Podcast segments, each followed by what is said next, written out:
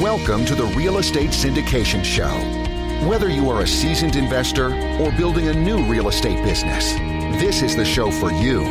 Whitney Sewell talks to top experts in the business. Our goal is to help you master real estate syndication. And now, your host, Whitney Sewell.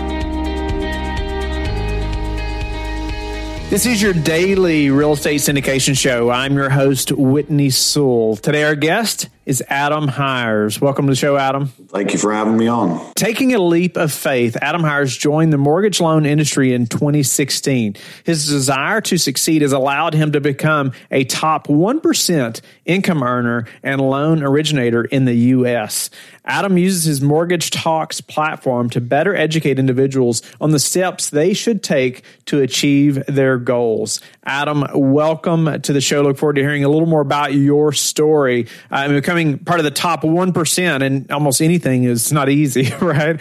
Forward hearing about that. You know, let's hear about how you got there and you know even your mortgage talk platforms how you're helping other people achieve those goals also yeah again thanks for having me on you know got into this game about five years ago you know just didn't know how it was going to turn out all the way I, I, felt like i was going to to be successful and so i just started studying and and uh, by the third month in, I was doing really well. Six month in, I was speaking at a conference, a regional conference, in front of hundreds of loan officers.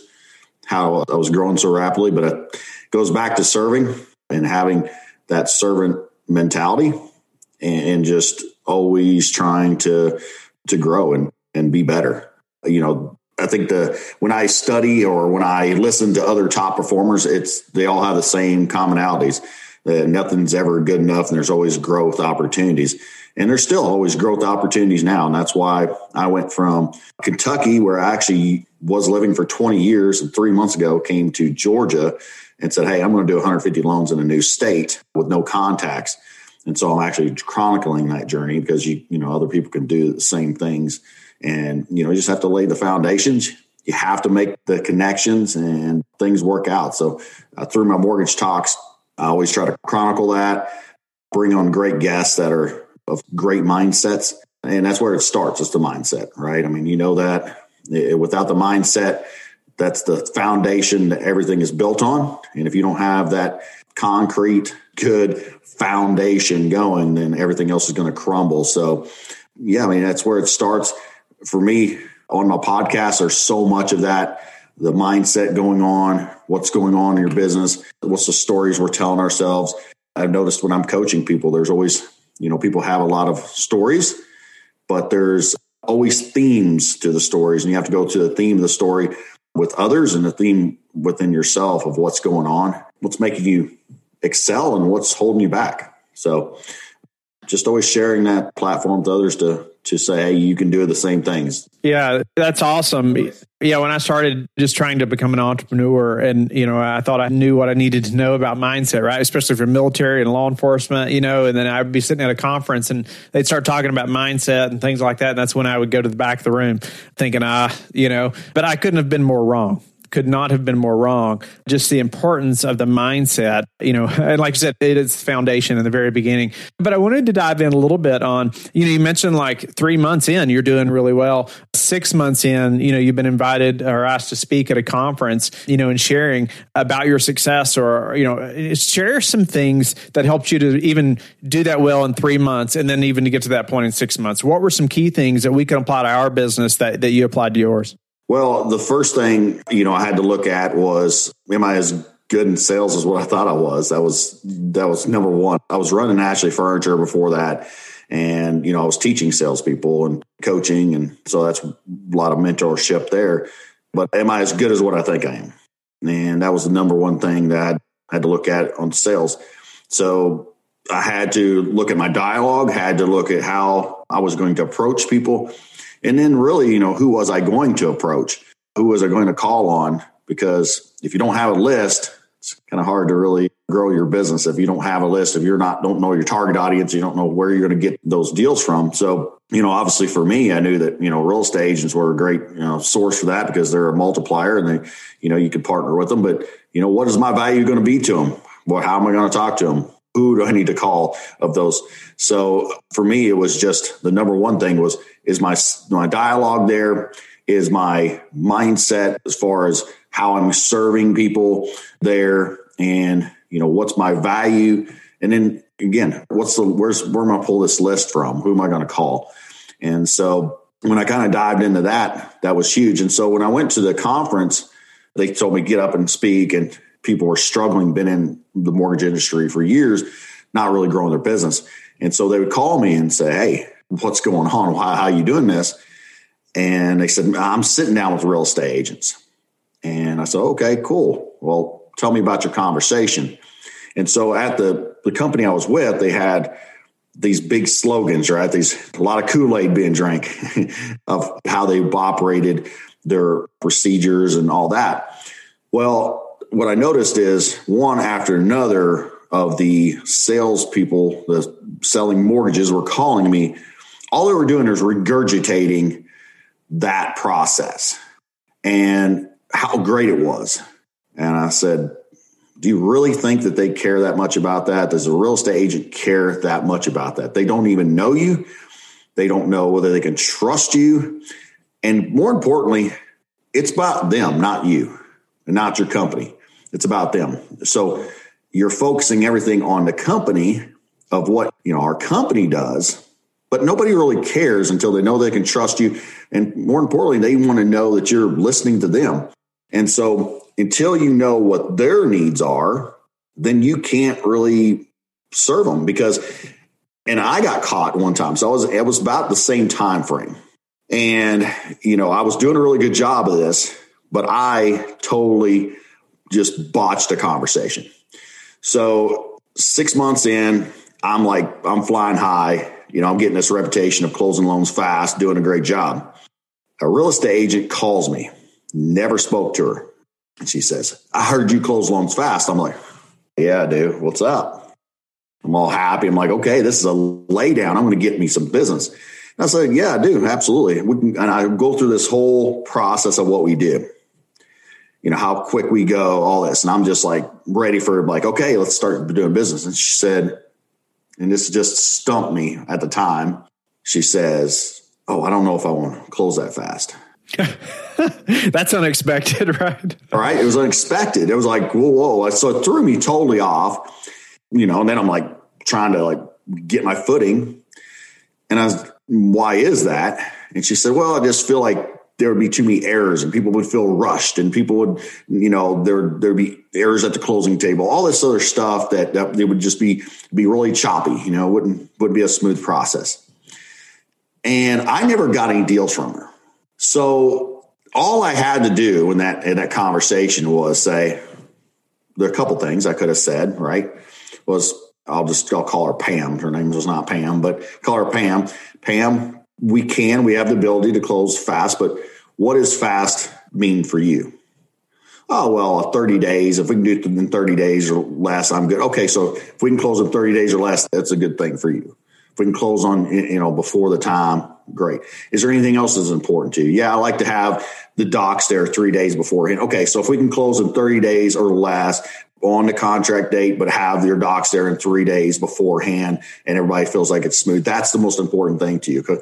Have you had issues and go into our pain? Have you had issues with this not being the case with their lenders?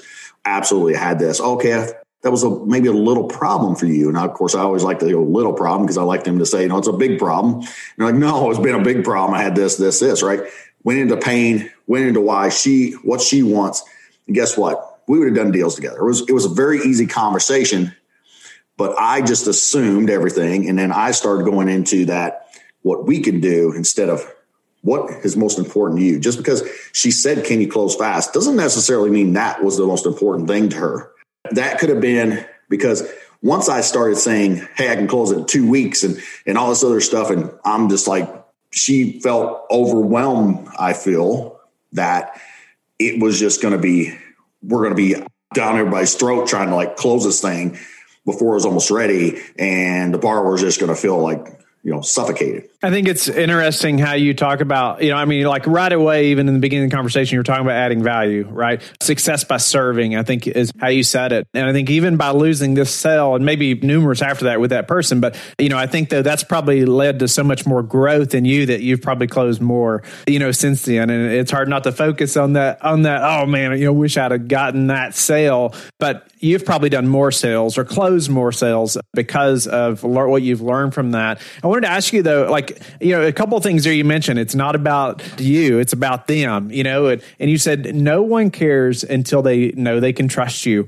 And until you know what their needs are, you can't serve them. It's many great points there. Could you elaborate a little on how you serve? Anything else? Uh, you had some great questions. Ask them what's important to them. Ask them what issues they've had in the past. That's some great points. Anything else that would help us to better have just a servant mindset going into that conversation and being able to serve better. Yeah, you're absolutely right. You hit the nail on the head with the there was many more sales done because of that conversation because it was just so the illustrated point was right there.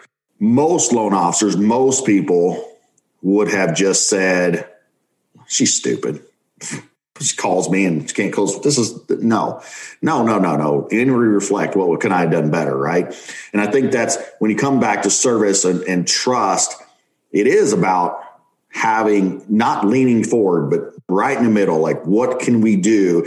Ask those questions without trying to lead them to where you want them to go. Being very detached from the sale. If I called you, Whitney, to do business with you, I'm very detached from you. You send me business. That's just and I think that it starts there because I have to identify first whether I can serve you at, you know, because I can't serve everybody the way they want to be served, nor do we have, are we a fit? You know, I've fired real estate agents before. I'm like, mm, not a fit. I mean, you're just because you're, you're cutting off communication with borrowers, all this other stuff. So I think it starts with being very detached from the sale 100% is where it has to start because if you lean forward and you're trying to just get that sale, you're trying to close instead of opening up conversations, then you're not going to have the really the ability to serve or know where the service should come from because everybody has a different, you know, something different they need. I mean, most of it's similar, but there's a little nuances to that of what people need. So I think that's the biggest thing. One thing I'll say is that people, they, there's this old thing. It says who they know, like, and trust. They don't necessarily have to like you or love you. You don't have to love because I don't have to love or like so much who I do business with. I have to trust is the number one key. Trust that they can get me where I need to go. I need to get to the closing table on time to serve the clients like they need to, et cetera. So I think that's that's one thing that people need to really put on a lot of more of the back burner because you can build relationships out of trust. It's cool if you want to like people, but people go way to the like a little bit too much because Whitney, you can like me, but you may not trust that I can do the good job. There are so many loan officers that are buddies with the real estate agent, and I'm getting deals from them. And they're hanging out with them because they don't really trust that they're the one that can get them the service that they need. So it's more about trust than anything. It's like kind of like a man getting in a friend zone, right? A little bit, you get in the friend zone with a woman, right? It's cool. I'm not saying you can't be friends with people, but the trust is the number one key. They have to know that yeah. you can deliver the result that they need. Bedford's cost segregation specializes in generating significant tax savings via their engineering based studies for commercial real estate clients nationwide. Founded in 2002, Bedford is one of the largest independently owned cost segregation providers in the country with over 14,000 studies completed to date in multiple offices throughout. The most important decision ownership can make when incorporating cost segregation within their real estate portfolio is selecting the right provider. With only 43 certified cost segregation professionals nationwide, Bedford is proud to employ eight of them and takes the quality of their people as seriously as their studies. Every certified cost segregation professional has passed a rigorous test combining knowledge of technical engineering issues, legal tax issues, ethics standards, and requires a strict level of prior work experience to be eligible. Bottom line, not all cost segregation providers are created equal. So be sure to take the decision seriously from the beginning to protect yourself for years to come. Please contact Bedford's Business Development Director, Frank Judici, to learn more how do you i guess express that hey i can get you that result in a manner or enough that they know they can trust you in that even though you may not be the one they're playing golf with on the week they may be playing golf on the weekend with your competitor right? But they're actually doing business with you. How do you gain that kind of trust? Again it's open dialogue and i don't tell them anything. One question i love to ask people is we're talking and we're having these conversations and I have a book over here that I put together for, you know, it's called Power Four. It's got the sales dialogue. And one of those things in there is when you're just asking those good questions, is that the presentation is very small. So a lot of people go into presentation, but I'm going to see what's important to you. I'm going to have a small little, I like to go into some story too, because stories are very powerful. That's going to resonate with people. They're going to remember that. But at the end, when I'm moving towards that, I call it the commitment question is Whitney, do you feel like there's any, you know, benefit to using me? And when they say, Hey, I, yeah, I like your communication. I like this. Okay. What's, why is that so important to you? When they start telling you that, they're telling themselves that. I don't tell them anything. They'll tell themselves that, why that's important to them, why they want to use me, why they think it's important. That's the biggest key. When they tell themselves that's when you really move the needle.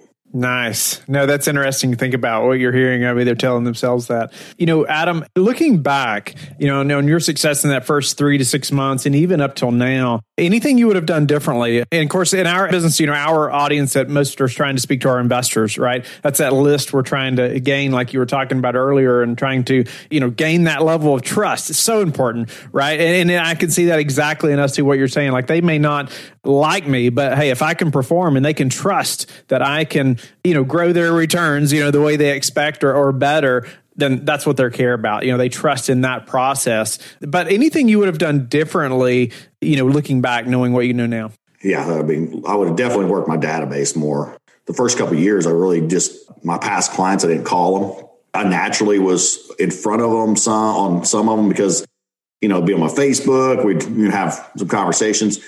But there were so many left out and especially we talk about the like. I just talked about the trust and like the ones that really I resonated with. I was in front of. We are really like we became kind of you know buddies or you know just you know friends. You know, we're friends on Facebook. Those are the ones that I was in front of, but I was not in front of the other ones that that did trust me because we did a good job. But I didn't. I didn't do a good enough job of, of staying in front of them. I would have stayed in front of them more. And I'm not talking about CRMs because CRMs are I'm not saying they're they're they're important, but they're mostly lame too. Okay, like it's you know you, you're not going to get a ton out of that. You know of you know that you you won't get as much. Let's just say that out of out of that as you will calling them, out of direct mailing them, having good conversations with them, putting them in a Facebook group, doing something that's going to stay in front of them. And I didn't do a good enough job of that. That's number one for sure that I didn't do that. I'm, you know, now do a way better job. And of course, that's something that's really good for real estate agents when I'm telling them, hey, after we close, I'm going to stay in front of them. You know, we'll get deals back from this and we're asking for business. So that's number one thing. I would have added team earlier. I would have started adding team members earlier for sure. You know, now I have a team that does most of the stuff and I barely do anything I don't want to do. The number one thing I did in my business was I hired a problem solver that she solves the problems. I don't argue with the underwriter. I'm not going to go back and forth with the underwriter. I coached her up and she handles the problem. So, uh, what I would say out there is figure out what you don't want to do, hire for it. What you do want to do, if it coincides with making money and you're the only one that can do it, that's what you do. And just keep trying to dive into that and then hire for the rest. What's your biggest challenge right now in growing or scaling even bigger? Well, you know, that's what I'm doing. Going into, like I said, a new state and starting over. I mean, literally don't have anybody I know here. So the challenge is for me right now is a lot of mental because I have this big book of business in Kentucky and I continue to get that rolling and I'm still doing good. And the inner voice says, Oh, you're cool.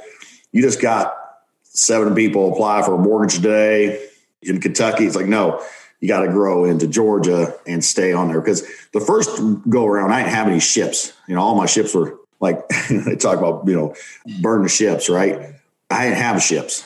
Now I got all these, I, I got all these ships, so I got to have to try to burn those ships and put myself in a mindset that hey, I have to grow this business no matter what. Which is why I put it on my podcast as well to try to hone me into to not doing. Yeah, it's it's interesting how you're like putting yourself in a different place or I mean even moving to really stretch yourself, right? I mean you're going to stretch your mindset, you're going to stretch your processes, you're going to stretch your systems and your team, all those things and you're all going to grow no doubt and be better because of it and then potentially even, you know, it won't be as difficult to go into other states then after that, right? So what about any daily habits that you have Adam that you are disciplined about that have helped you achieve success? Yeah, I mean, you know, my, I go back to my Power Four, which is energy, prospecting, marketing, relationships. And so the number one thing is energy. I'm always like, where could do I get my energy from today? If you do not have energy, you don't, you don't have sales energy, you don't have gen- energy in general, then you're just not going to succeed like you need to. So that I always look at where am I getting my energy? It could be, I'm not talking about from Red Bulls or anything. I'm talking about from sustainable energy is my vi- so if, if i'm waning on something is my why is my vision aligning? Do i need to work on that today? So that's what i really always look for is like where's my energy? If my energy level is down in some way is it physical just physical energy? Did, did i not get enough sleep did not do this? What did i do? Do i need to meditate? That is the number one key for me. And i think for really anybody to set up you know set up their day. But you know my keys are just I'm doing something on all four of those facets every single day and having focused time. I say this, it's not a work life balance problem have you have. It's a focused life balance problem you have. So mm-hmm. you don't have to have a ton of time. You know, like I've coached, you know, loan officers that are actually really growing, trying to push back their hours, doing a condensed time. But I've asked this question to different loan officers hey listen if you could only have one hour with your spouse a night for the rest of your life could it be a better relationship than you have right now? And the answer is always yes. And why is that? Because you're super focused on what you do the planning behind it.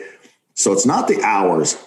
When it says like the rock is the hardest worker in the room it doesn't say the longest worker in the room. It says the hardest worker in the room. It means you're focused when you need to be focused what you need to be focused on and not being stuck and not moving forward in actionable steps and just waning on. So that's what I got. No, that's great advice right there. Everyone has the same amount of time every day, right? Most will say, I'm too busy or I can't get those things done because I'm so busy over here. Well, yeah, what are those things you're focused on? Is that the highest producing tasks? I love how one of the things you said too, you would have started adding on team members earlier on also. And I think that's so wise. I'm always talking about at least finding a virtual assistant, somebody that can help take some of those tasks off your plate so you can focus on those higher dollar items with that focus time, right? But, you know, what about how do you like to give back? I like to give back. I mean, for me, I love to, you know, one of my ways of giving back is is the coaching. You know, and I've coached people for free before. I mean, I obviously make money coaching as well, but you know, I've definitely given that out. I'm always, you know, for mentorship, if somebody just has a question, they need help, I'm always pretty available to have that conversation without going, oh, hey, you have to sign up for my coaching to answer a couple questions. My way of giving back is the podcast. My way of giving back is having those conversations with people if they they reach out to me without trying to sign them up for anything.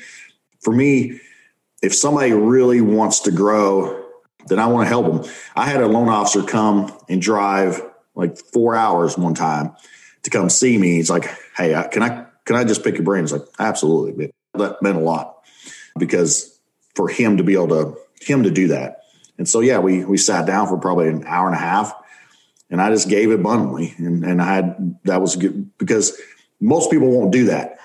Most people won't just put themselves out there or even ask that. And for me, that's if someone's out there, they want help, you know, I'll try to help them. That's awesome. Adam. I'm grateful to have met you and have you on the show. I think there's so many great tips that you've left us with today and added a ton of value to the listeners and myself. But just thinking through, you know, how you scaled so fast and really having the servant uh, mindset and gaining that level of trust, like you talked about, even how you, you know, you wish you'd have scaled your team faster and you, you know, even hiring somebody that's your problem solver uh, right now, thinking through where our focus is. I mean, if we can just do a few of those things, we're going to move faster, right, in the right direction. And so, uh, grateful to have met you. Tell the listeners how they can get in touch with you and learn more about you. Adam Hires, H I R E S. You can look me up on most social media platforms LinkedIn, Facebook, Instagram. I've got mortgage talks on iTunes, Spotify. That if you're not a mortgage loan officer, you're a real estate agent, you're a financial advisor, you're, you know, you run a small team, any of those kind of things you know you can apply that to your business. There's some great entrepreneurs that are on there. It's not just mortgage loan officers that are actually on my show. Actually there's more non mortgage loan officers on my show because i like different perspectives. So yeah i mean check it out. Hope everybody likes it when they come across it. Thank you for listening to the real estate syndication show brought to you by lifebridge capital lifebridge capital works with investors nationwide to invest in real estate while also donating 50% of its profits to assist parents who are committing to adoption. LifeBridge Capital, making a difference, one investor and one child at a time. Connect online at www.lifebridgecapital.com for free material and videos to further your success.